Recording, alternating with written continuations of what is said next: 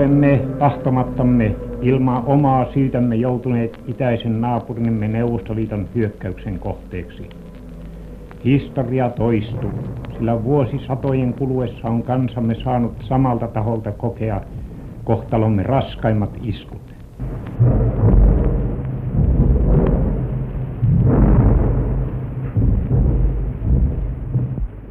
Kun talvisota syttyi, niin presidentti Kallio nimitti Mannerheimin puolustusvoimien ylipäälliköksi heti sodan ensimmäisenä päivänä. Koko kansalle tämä ei ollut suinkaan itsestään selvä valinta, sillä syksyllä 39 Mannerheim ei ollut vielä koko kansakuntaa kokoava hahmo sillä tavalla kuin nykyään. Suurelle osalle suomalaisista hän oli vain valkoisten kenraali. Lisäksi hän oli talvisodan syttyessä jo varsin iäkäs, 72-vuotias. Vallan kulisseissa Mannerheimin ylipäällykkyyttä oli järjestelty kuitenkin jo kauan aikaa. Sotahistorioitsija dosentti Lasse Laaksonen. Se oli pitkä kehityksen tulos, joka itse asiassa juuret voi nähdä vuodelta 1931, kun Svinhuvud valittiin Suomen tasavallan presidentiksi. Hänen ratkaisunsa oli, että hän tämmöisellä salaisella paperilla lupautui siihen päätökseen, että Mannerheimille luovutetaan ylipäällikkyys sodan ajan sattuessa. Ja tämä myöhemmin sitten presidentti Kallio tultua valituksi presidentiksi niin vuonna 1937 vahvisti. Ja tämä Mannerheimin uudelleen tuleminen mukaan sotilasjohtoon, niin sehän tapahtui puolustusneuvoston kautta. Käytännössä Mannerheimille räätälöitiin puolustusneuvosto. Ja tältä pohjalta hänellä oli suuri vaikutusvalta sotilasjohdossa, tosin siihen liittyi omat kimurantit skismansa, mutta kun tultiin talvisotaan, niin tätä asetelmaa oli niin pitkälti valmisteltu, niin pitkälti pohjustettu, tietyllä tavalla ripustauduttu Mannerheimiin. Eli muuta vaihtoehtoa ei itse asiassa konkreettisesti ollut. Hän oli vanha mies, mutta hän oli kokenut mies. Häneen turvattiin ja häneen luotettiin. Kakkosmies, eli tässä suhteessa sotaväen päällikkö Österman, niin hän oli kuitenkin todellisuudessa aika kaukana Mannerheimin auktoriteetista ja asemasta. Eli että valinta ei ollut kovinkaan vaikea sitten? Ei, ei se lopultakaan ollut. Siinä jouduttiin tekemään kyllä itse asiassa aikamoisia erityisjärjestelyjä ja nimenomaan Mannerheimia varten, että jos ajatellaan sitä, että presidentti ei syksyllä 1939 pystynyt rauhan aikana luovuttamaan ylipäällikkyyttään, niin silloin itse asiassa sorvattiin tämmöinen asetus, jossa tasavallan presidentti voi määrätä erityisolosuhteissa erityisen puolustusvoiman komentajan. Ja Mannerheim oli siis 17.10.39 sotilaskäskyn mukaan, niin hän oli ensin puolustusvoimien komentaja ja vasta sitten talvisodan syttymisen myötä ylipäällikkö. Ja tämä problematiikka monesti unohtuu. Ylipäällikkö Mannerheimin lisäksi talvisodan ajan muita keskeisiä sotilaita olivat päämajassa päämajoitusmestari A.F. Airo ja yleisesikunnan päällikkö Karlenat Öis. Rintamalla tärkeimmät komentajat olivat Hugo Österman, Harald Ökvist ja Erik Heinrichs. Päämajassa Mannerheimin eh, tärkeimmäksi operatiiviseksi upseeriksi nousee Airo, joka sitten myöhemmin nousee kenraalikuntaan helmikuun lopussa 26. päivä. Mutta päämajassa tietysti yleisesikunnan päällikkö Kaarina Tös oli tärkeä henkilö. Ös ja Mannerheim olivat tehneet eh, pitkään yhteistyötä 30-luvulla. Heillä oli paljon kokemusta toisistaan, mutta tietysti tässä on huomattava se, että sota oli uutta.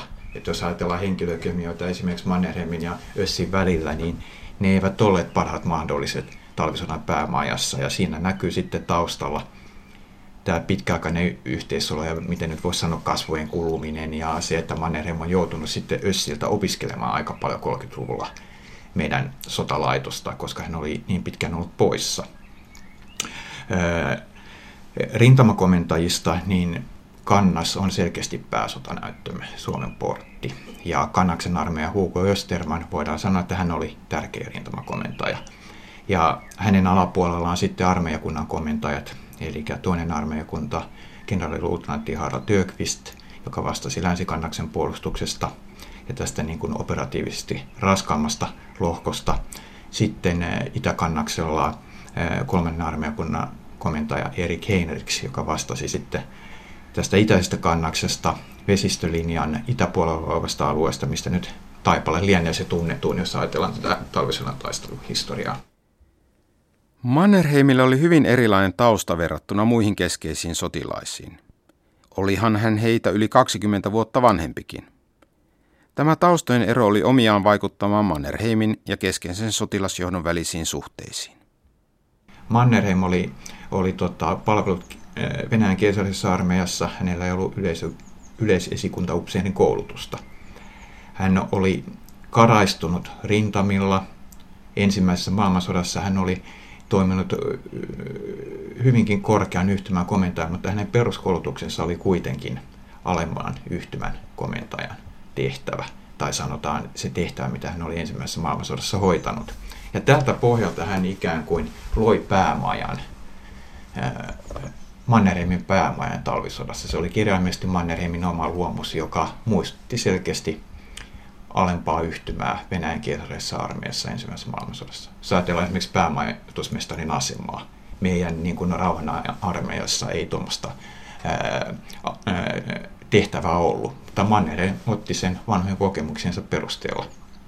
Ja olivatko nämä muut upseerit tottuneet tällaiseen? Mistä he ee, Joo, se suuri kysymys onkin on itse asiassa se, että jos me ajatellaan niitä tärkeimpiä kenraaleja, tässä mainitut esimerkiksi Ös, Ökvist, Heinrichs, otetaan heidät vaikka nyt esimerkiksi, niin kaikki oli saaneet yleisesikunta upseerin koulutuksen eri maissa Euroopassa, Ranskassa, Ruotsissa ja saaneet tämmöisen modernin sotilasjohtamisen koulutuksen, missä oli linja- ja esikuntaorganisaatio, mikä oli taas Mannerheimille vieraampi, koska hän oli vanhemman polven komentaja ja hän oli tottunut siihen Venäjän keisarisen armeijan systeemiin, että hyvin henkilöpohjalta johdetaan ja sitten käytetään tämmöisiä epävirallisia linkkejä, joilla sitten kontrolloidaan alempia komentajia. Että oli käytännössä kaksi erilaista maailmaa, ja kun ne törmää yhteen tämmöisessä konfliktin alkaessa, sodan alkaessa, niin se onkin sitten aika hankalasti hallittava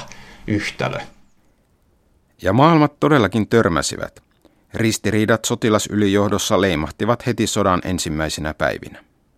Jos otetaan kannaksen pääsota näyttämme esiin, niin heti ensimmäisenä päivinä niin eh, Mannerheim oli sitä mieltä, että kenraalit eivät, eivät eh, johda liittävän, riittävän aktiivisesti ja joukot eivät taistele riittävän aktiivisesti että hänellä oli pitkälti tämmöinen niin kuin vanhakantainen näkemys siitä, että kuinka kannaksella puolustaudutaan. Hän näki niin kuin koko alueen tavallaan semmoisena suurena kokonaisuutena, missä oli jo niin kuin suoja-alueella tämmöisiä pääpuolustuslinjoja, joista pidetään niin kuin kynsin hampaan kiinni, kun taas sitten generaalit niin näkivät asian niin, että vetäydytään suoja-alueelta suoraan pääpuolustuslinjalle pääasemaan ja taistellaan siellä sitten aktiivisesti. Eli tässä Mannerheim katsoi, että kenraalit vetäytyivät liian nopeasti. Siinä oli kaiken maailman pientä häikkää. Tietysti kun sota alkoi, jos ajatellaan tilannekuvaa, sen välittymistä, informaation kulkeutumista, se oli aika ongelmallista. Tilanne oli kaikille uusi, myös Mannerheimille suhteessa kenraaleihinsa. Ja mm, tästä muodostuu se peruskuvio, että Mannerheim vaatii tämmöistä äärimmäiseen vietyä aktiivista vastarintaa, kun generaalit haluavat enemmän joustaa ja säilyttää joukkojen taistelukykyä pidemmän varalta. Et tässä on selkeä niin kuin se ero. Ja voidaan sanoa näin, että ää, omien tutkimuksienkin valossa niin Mannerheim oli liian jäykkä hän ei ollut niin lähellä tavallaan niin kuin ruohonjuuritasoa kuin kenraalit olivat. He näkivät sen tilanteen. Öövist esimerkiksi oli palvellut melkein koko sotilasuransa Karjala kannaksella. Hän tunsi sieltä eh, polut ja kuopat ja, eh, ja osasi paremmin niin kuin, eh, tämän tilanteen arvioida, sen tilanteen, että miten joukot pystyvät taistelemaan näissä olosuhteissa. Kun Mannerheim katsoi vähän niin kuin kauempaa sitä tilannetta, hän oli myös tämä ulkopoliittinen perspektiivi, joka oli huomioitava, mitä taas kenraalit eivät tunteneet ja hän, hän vaati mahdottomia saadakseen suurimman mahdollisen.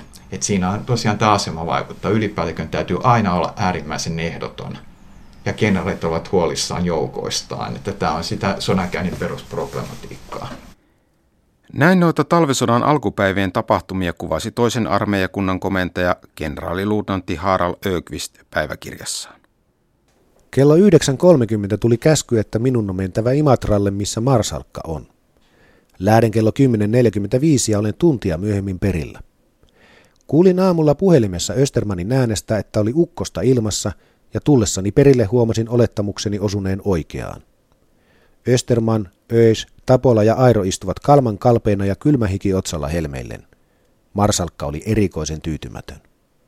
Sain oikein aikamoisen ryöpyn siitä, että oli liian varhain vetänyt uuryhmän taaksepäin, enkä sitä vahvistanut neljännestä ja viidennestä divisioonasta otetuilla voimilla, sekä että en ylipäänsä ollut noudattanut käskyä, että oli mahdollisimman sitkeästi viivytettävä vihollisen tunkeutumista eteenpäin. Ristiriidat Mannerheimin ja rintamakenraalien välillä kertautuivat. Ne olivat jopa taustalla suomalaisten epäonnistuneessa vastaiskussa jouluaattona 39. Tavallaan nämä talvisodan alkupäivien skismat siellä suojajoukkoalueella, niin ne elävät, pykivät nämä samat niin kuin, ää, tota, eripurat koko talvisodan matkan ja kärjistyvät itse asiassa siinä lopussa, kun on sitten kovimmat taistelut ja kovimmat paikat. Ja tässä alkuvaiheessa niin voidaan sanoa, että nämä eripurat, jotka siinä joulukuun alussa tulevat esiin, niin se, siinä on tietyllä tavalla sellainen epäluottamus Mannerheimin ja kenraalien välillä. Jos ajatellaan niin kuin johtamistapaa, operatiivista suunnittelua ja sitten ää, näitä varsinaisia operaatioita, niiden suorittamista. Ja tämä on siis nimenomaan Mannerheim ja vastaan rintamageneraalit, jos käytetään nyt tämmöisiä voimakkaita sanoja, jotka minusta on kyllä aivan perusteltuja niin eh, joulukuun aikana esimerkiksi tämä Hölmön tölväys, joka on tämä Suomen sotahistorian siihen mennessä suurin tehty vastahyökkäysoperaatio, niin siinä taustalla on selkeästi nähtävissä se, että Ökvist, joka oli toisen armeijan kunnan komentaja, niin hän oli, oli ottanut sitten itseensä näistä toruista, että kenraalit eivät ole kannaksella riittävän aktiivisia, vastarinta ei ole tarpeeksi, tarpeeksi lujaa, niin hän lähti sitten tavallaan niin kuin lunastamaan tätä sillä tavoin, että hän su- suunnitteli tämmöisen massiivisen vastahyökkäysoperaation.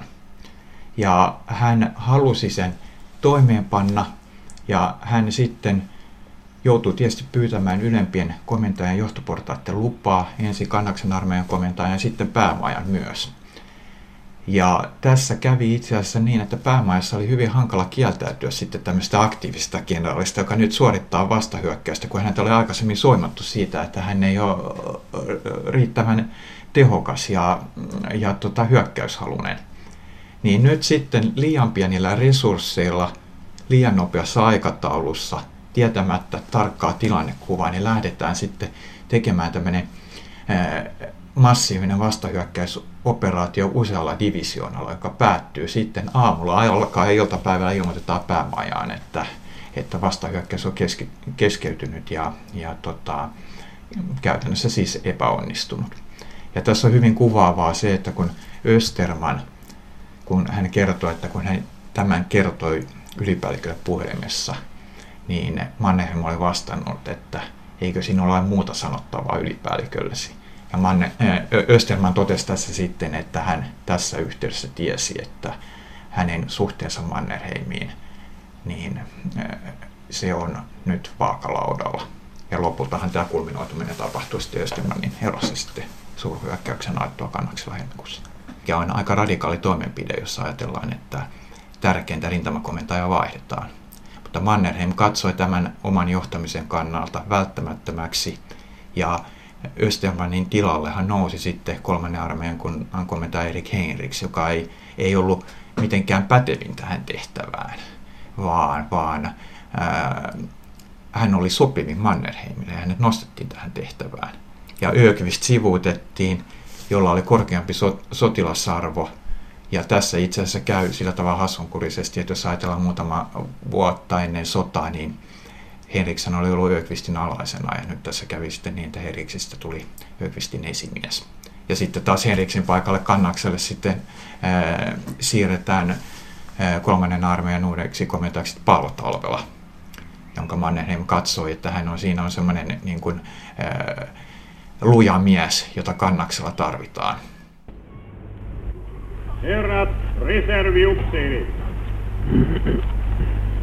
kiitän teitä puheenjohtajanne kauniista sanoista ja osoittamastanne luottamuksesta. Voin vakuuttaa teille, että luottamus on molemminpuolinen. Minulle tuottaa suurta tyydytystä nähdä tänään tällä näin suuret joukot Suomen reserviupseerikunnan jäseniä. Ja olen iloinen siitä, että henkilökohtaisesti saan isänmaan armeijan ja omassa nimessäni kiittää teitä loistavasta, arvokasta osuudestanne äsken käymässämme ankarassa sodassa. Voidaanko sanoa, että mitä vahvuuksia ja mitä heikkouksia Mannerheimin johtamistyylillä oli? No vahvuuksia oli ilman muuta tämä auktoriteetti, joka vertaansa vailla, se kokoava voima, mitä Mannerheimiin on liitetty ja on aivan perusteltua. Hän oli auktoriteetti, joka vertaansa vailla, jos ajatellaan toisen maailmansodan aikaisia armeijoita ja ylipäälliköitä. Hän pystyi luomaan sen hengen ja, ja hän oli äärimmäisen tiukka ja tällä tiukkuudella, jos ajatellaan sitten tähän persoonallista johtamistapaansa, niin siinä on, on, on hyvät puolensa. Se on niin kuin taipumatonta, mutta siitä itse asiassa ammentuu sitten se negatiivinen puoli, että jos ajatellaan sitä hänen henkilöjohtamista, niin se aiheuttaa sitten alaisten keskuudessa ristiriitoja, arvovaltakiistoja, operatiivinen johtaminen häiriintyy siitä, että ylipäällikkö sitten asioi suoraan alempien komentajien kanssa ja sivuttaa sitten tätä johtamisen linjaa. Se aiheuttaa epävarmuutta. Siinä ei ole sitä linjaa esikunta johtamisen tuottamaa turvallisuutta. Gar Gustav Mannerheimia ihmisenä luonnehtii seuraavassa historian emeritusprofessori Matti Klinge. Hän oli erittäin velvollisuuden tuntoinen ja senhän näkyy kaikkein selvimmin sitten, kuinka hän talvisodan ja jatkosodan ylipäällikkönä lepäämät, melkein lepäämättä viikot ja kuukaudet ja vuodet peräkkäin niin kuin työskenteli siellä esikunnassaan ja kantoi koko ajan vastuuta. Hän oli siis tämä velvollisuuden tuntoinen. Hänen vahvuuksiin kuului myöskin tämä kansainvälisyys. Hän, se, hän, oli, hän taisteli Japanin rintamalla, hän oli ratsastanut Kiinassa, hän metsästi sitten Intiassa, hän matkusti Ranskassa ja Englannissa vähän väliä, voimme sanoa, ja tunsi Euroopan eliittiä pitkälti. Et, mutta sitten hän tietysti ylipäällikkönä myöskin joutui siis näkemään, miten heikossa kunnossa Suomen armeija oli sodan talvissa, ennen talvisotaa. Että hän ei myöskään tulevana ylipäällikkönä voinut kannattaa sotaan antautumista sen takia, että selviämisen mahdollisuudet oli, olivat niin huonot. Onko hänestä niin kuin löydettävissä jotain heikkouksia?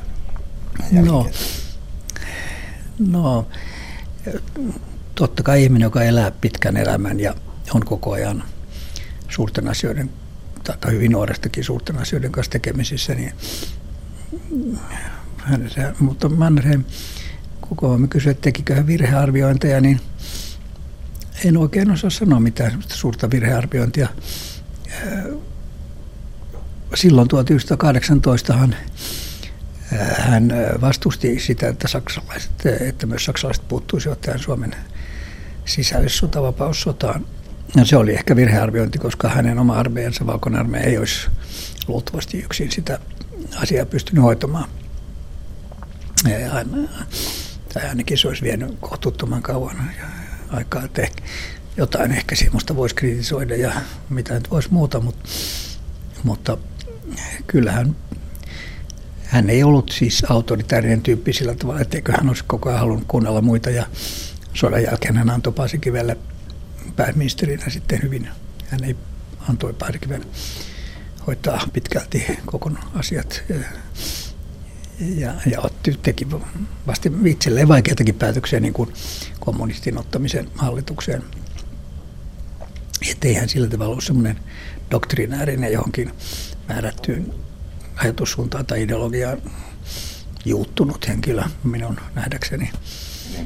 Reaalipolitiikka. Hän ymmärsi realiteetteja tällä tavalla. Ja myöskin siis hän ymmärsi myöskin nyt sitten tämmöistä uutta demokraattista järjestelmää näki sen heikkoudet, mutta pyrki toimimaan sen puitteissa. Sitten hän ei ruvennut lapua liikkeen. Mun, niin kuin silloin oli mahdoll, semmoinen mahdollisuus, että tämmöinen sotilasdiktatuuri mm, mahdollisuus toteutui monissa maissa siihen aikaan. Mannerheimilla olisi ollut mahdollisuus yrittää semmoista, mutta ei hän, hän ei mennyt siihen mukaan. Kukaan ei tiedä, olisiko hän sitten jossain myöhemmässä vaiheessa voinut mennä siihen mukaan, jos, se, jos, se, jos siitä olisi tullut jotakin enempää, mutta ei, ei siitäkään saada häntä vastaan mitään. Ja mielenkiintoista on, että se, mikä minustakin on hänen ehkä suurin tekonsa, oli tämä, hän onnistui viemään Suomen rauhaan sitten 4. syyskuussa valitsemaan sen ajankohdan siis vuotta ennen maailmansodan yleistä päättymistä ja löytämään sen ajankohdan sekä Saksa että Neuvostoliitto oli tarpeeksi heikkoja Suomen kannalta niin, ja johtamaan rauhaa niin, että, niin, että ei liittoutuneet eikä meidän omat kommunistitkaan vaatinut häntä sotasyylliseksi tai muuten vaan näkivät, että hän oli myöskin rauhan aikaansaaja.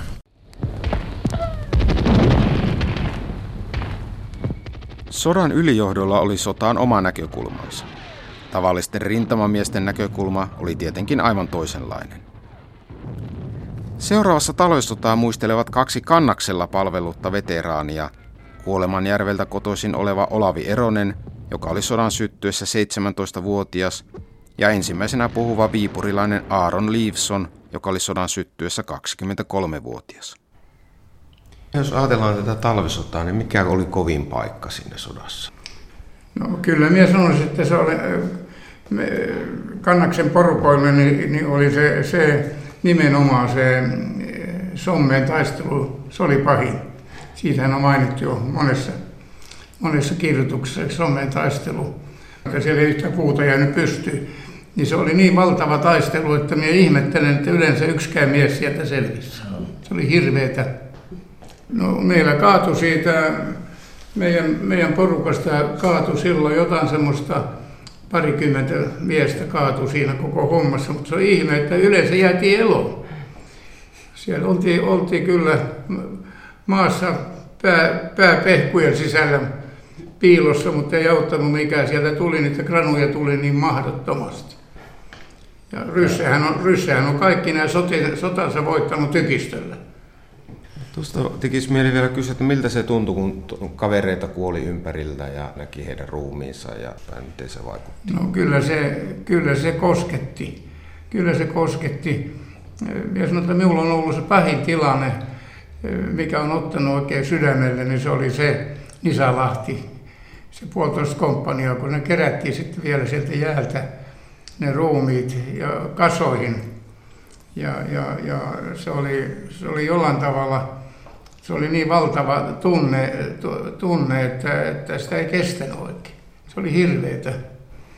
Minultakin meni muistaakseni kolme kaveria ihan, ihan sillä vaan, että tarkka ampuja osui ruoanjakeluaikaan. Tästä syntyi sitten justi semmoinen vaikea tilanne, jota ei ollut kukaan valmentanut.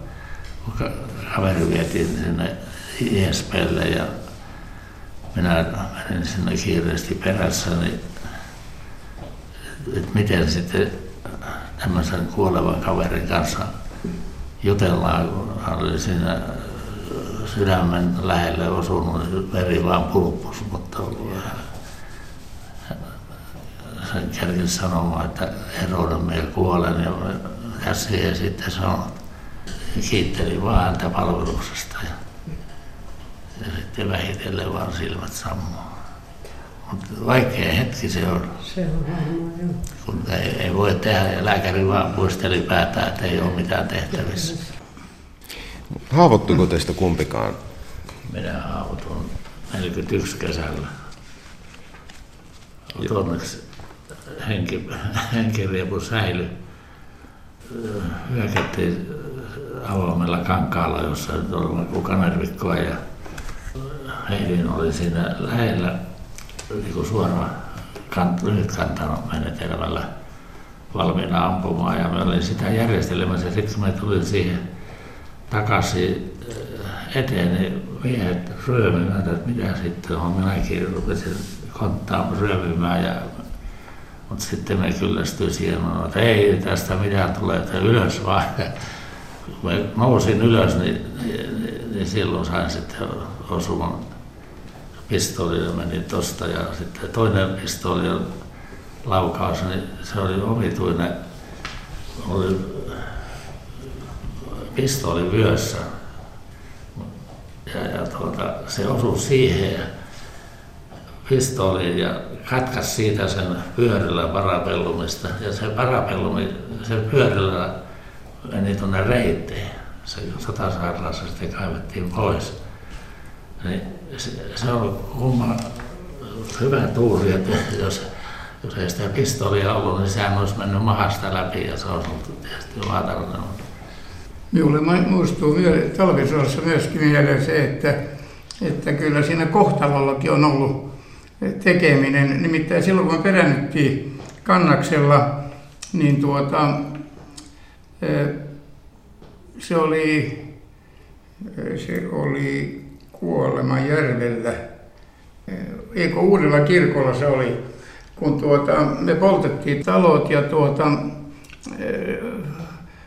yö, yö vietettiin niissä taloissa, perännyttiin ja aamulla sitten piti polttaa ne talot, niin minä otin pöydältä, siellä oli tuommoinen pieni virsikirja. Ja sitten oli semmoinen jostain, en tiedä mistä se oli tehty, semmoinen pieni koira. Niin me otin ne sitä pöydältä ja pistin näin taskuun. Ja Sirpale tuli tähän, tähän virsikirjaan. Se pelasti. Se pelasti minut. Sota synnytti myös monia legendaarisia hahmoja, joista lehdet kirjoittelivat. Yksi heistä oli aikaisemmin Ranskan muukalaislegionassakin palvelut Aarne Juutilainen, joka tunnettiin myös nimellä Marokon kauhu. Niin, nyt täällä etulinjalla kulkiessani mikrofonin kanssa tapasin sattumalta tai haettiin tuolta omista toimistaan ja askareistaan Marokon kauhu, eli kuten häntä siviili, siviilioloissa kutsutaan, juutilainen. Kertokaapa nyt luututti meille vapaasti ja, ja sitä, mitä tässä on oli puhetta. No ei tässä mitään erikoista osaa jutusta, mutta pojat nyt ensimmäiseksi ihmettelee sitä, että milloin nämä ylimääräiset kertausharjoitukset loppuu ja milloin se sota alkaa. Toiseksi se pojat on tapellut ensimmäisestä tappelupäivästä lähtien ja minä olen niihin syntisi täysin tyytyväinen. No joku tapahtuma, tuollainen erikoinen, erikoinen seikkailu tai vaikea tehtävä, joka, jonka te olette suorittanut. Kertokaapa siitä. No ei meillä mitään vaikeita ollut eikä sen kummallisempi. Mutta tuossa nyt pikkusen nauratti, kun oliko se nyt 14 päivä, kun viisi hyökkäysvaunua tärettiin ja yksi pysähtyi, niin pojat meni pistimellä kolme kappaletta rassaamaan kansilukku auki ja ryssät rippu ja piti kiinni sitä. Ja kun pojat otti pistimen pois kansiluukusta, niin silloin ryssät ravutti luukkuun ja heitti käsikranaat. Ja neljännen kerkes heittää, mutta sitten kun ne viimeisen kerran lonkottivat, niin pojat tykkäs puolestaan käsikranaatin sisään, mutta ei ne ryssät sitten enää heittänyt.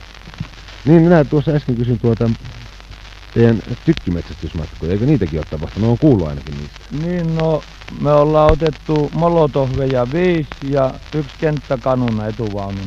Siis tuo molotohvi on... Se on näitä ryssän kauas ampuvia 45 millin. Jaha. oikein hyviä tykkiä, mutta kolmesta ne kerkäs Iivanat saa lukon pois. Mutta kahdella sitten on ammuttu ryssää itseensä. Yksi on nytkin asemassa. Ja siis tää omat koirat purevat, eikö niin? Niin, ja omilla patruuneilla tietysti omilla ammuksilla. Ei meillä AJPstä me mitään tarvitakaan. Muuten kesken kaiken näin tuossa poskipäässä ne paikan. Onko siihen sattunut joku? Niin, no se oli tässä, oliko se toissa päivänä vai milloin? Granati Sirpalle kävi siihen pärstään Jaha, että hieman... Mutta ruokasalon kalusto on hellänä ja ei pysty leipää puremaan, mutta on ne paita se ei maksanut Ivannolle. Niin, täällä eräs hänen esimiehiä niin huutaa, että kehottaa tunnustamaan, että siinä on pieni haava tuossa jalassa. Niin, no, taitaa siinä olla kaksi, mutta ne on hyvin pikkasia. Jaha, että ne kauaa estä. Niin, mutta eikä näistä nytkään. Mulla on kiikkustuoli tuolla teltassa, niin se pannaan mäelle vaan, ja mulla on kiikarikiväri, niin hyvin se käy. ja, että luotanti istuu siis keinutuolissa mäellä ja, ja, ja kiikari... En minä vielä ole istunut, mutta jos kiire tulee, jotta pojille tiukka, niin sitten nostetaan kiikkustuoli siihen mäelle. Minkälainen suomalainen sotilas oli? Että tähän sanotte, että suomalainen sotilas vastaa kymmentä ryssää. Että... Kuka sanoi ja kuka ei. Niin, että oliko se semmoinen Niin, ylimaallinen... että Suomalainen sotilas vastasi 50 ryssää, jos puhutaan. äh, Siis suomalainen sotilas oli niin sitkeä, että sitä ei voi ku- kuvitellakaan, että, että joku kestää kaikkea semmoista, mitä suomalainen sotilas on kestänyt. Ja, ja, ja ei pelännyt. Tai tietysti puolella oli pelkki, mutta sitä ei näyttänyt ulos. Että se oli kyllä, täytyy ajatella nyt, että sillä voimalla, mikä, millä me puolustettiin talvisodassakin, niin, niin se jo e- esittää sen, että minkälainen oli suomalainen sotilas. Näin pienillä voimilla me saatiin puolustettua kolme kuukautta tuota iso ryssän armeijaa vastaan. Meillähän, meidän asestus oli hirveän heikko. Jopa, jopa tykistä ei saanut käyttää kaikkia granaatteja, täytyy säännöstellä. Ja, ja meiltä puuttuu kaikki tuommoiset, tankit puuttuu, osa tankkeista puuttuu. Ja sitten puuttuu kaikenlaisia tuommoisia konepistoolejakin tuli vasta jälkeenpäin käyttöön, niitäkin oli hirveän vähän. Että jos ajatellaan kaikkea tätä, niin kyllä suomalainen sotilas, niin se on ykkönen maailmassa, kyllä se niin on. Olen samaa mieltä kyllä. Siis se kestävyys oli äh, niin hämmästyttävää, että että sitä vaan sitten mentiin ja tehtiin. Et sitä ei tarvinnut niinku miettiäkään, että jaksaako sitä joukkoa. Se, kyllä se vaan aina jakso. Mm. Ja, ja, ja justiin tuo yhteishenki, että jos kaveri vähän väsyy, niin toinen heti jelppas. Saattoi ottaa repun vähäksi aikaa tai jotain Joo. Muuta tuommoista. Että kyllä se äh, henki, että yhdessä me pärjätään. Pelättiinkö siellä sitten kumminkin? Ja niin on se, mitä sitten jotakin kukin mielessään tulti, mutta ei se oikeastaan käytännössä näkynyt mitenkään. Jos, jos sitä lähdettiin pimeässä hyökkäämään, niin sitä mentiin, vaikka ei nähnyt, kun tiesi, että kyllä se kaveri on tuossa vieressä, vaikka ei sitä näy, kun se on pimeä, niin sitä vaan mentiin. Esimerkiksi kun tarvittiin usein tai aika monta kertaa semmoista iskuosastotoimintaa, niin tarvitsi tulevaisuusryhmään pari kolme miestä. Niin kun sitä meni korusta kysymään, niin sieltä pomppasi heti että kavereita, että sai vaan valita. Että kyllä halukkaasti sitten osallistui tämmöiseenkin tehtävään. No miten esimiehiin suhtauduttiin? Että Kyllä, ihan minkälaiset oli niin kuin komppanian päälliköiden ja mie- miehistön välit? No nehän nyt oli ihan semmoista, ainakin meillä semmoisella jututtelutasolla. Että ei, se, ei siinä semmoista virallista, virallista jäykkää kantaa, en minä tiedä, en- olisiko jossain ollut, mutta tuota, kyllä se oli ihan semmoista luontevaa.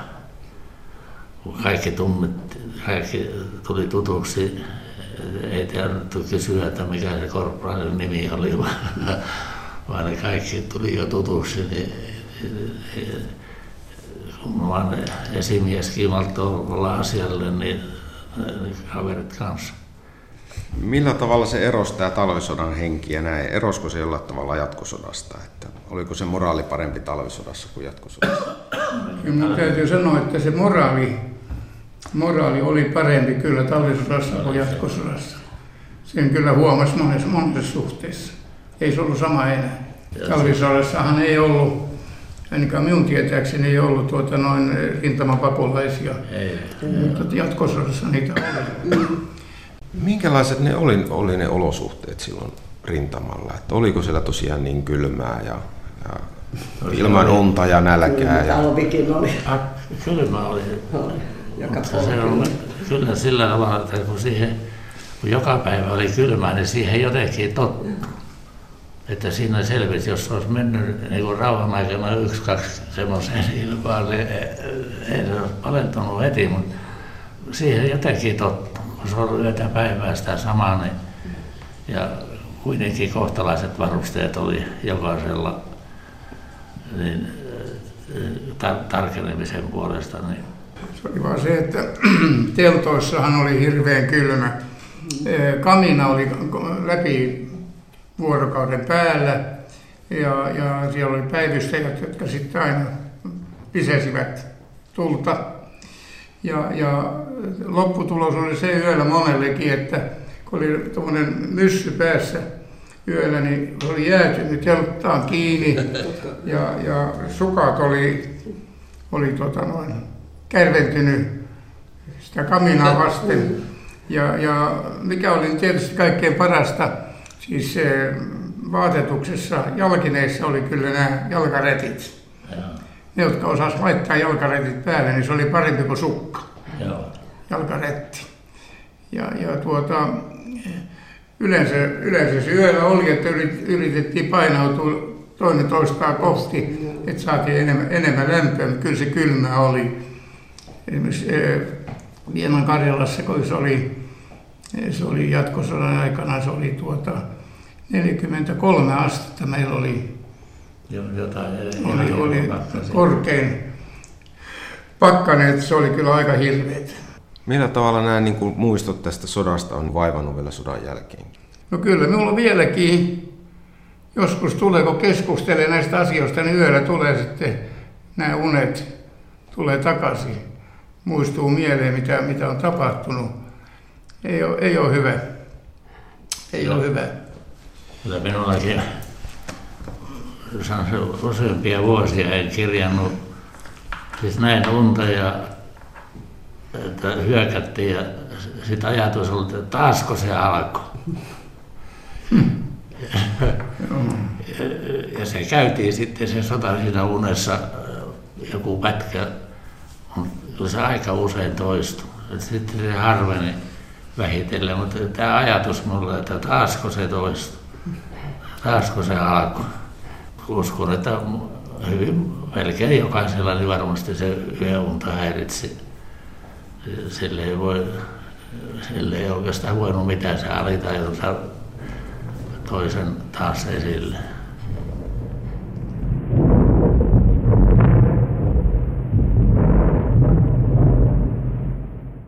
Tässä osassa kuulimme siis talvisodan keskeisimmistä sotilaista ja myös tavallisten rintamamiesten mietteitä.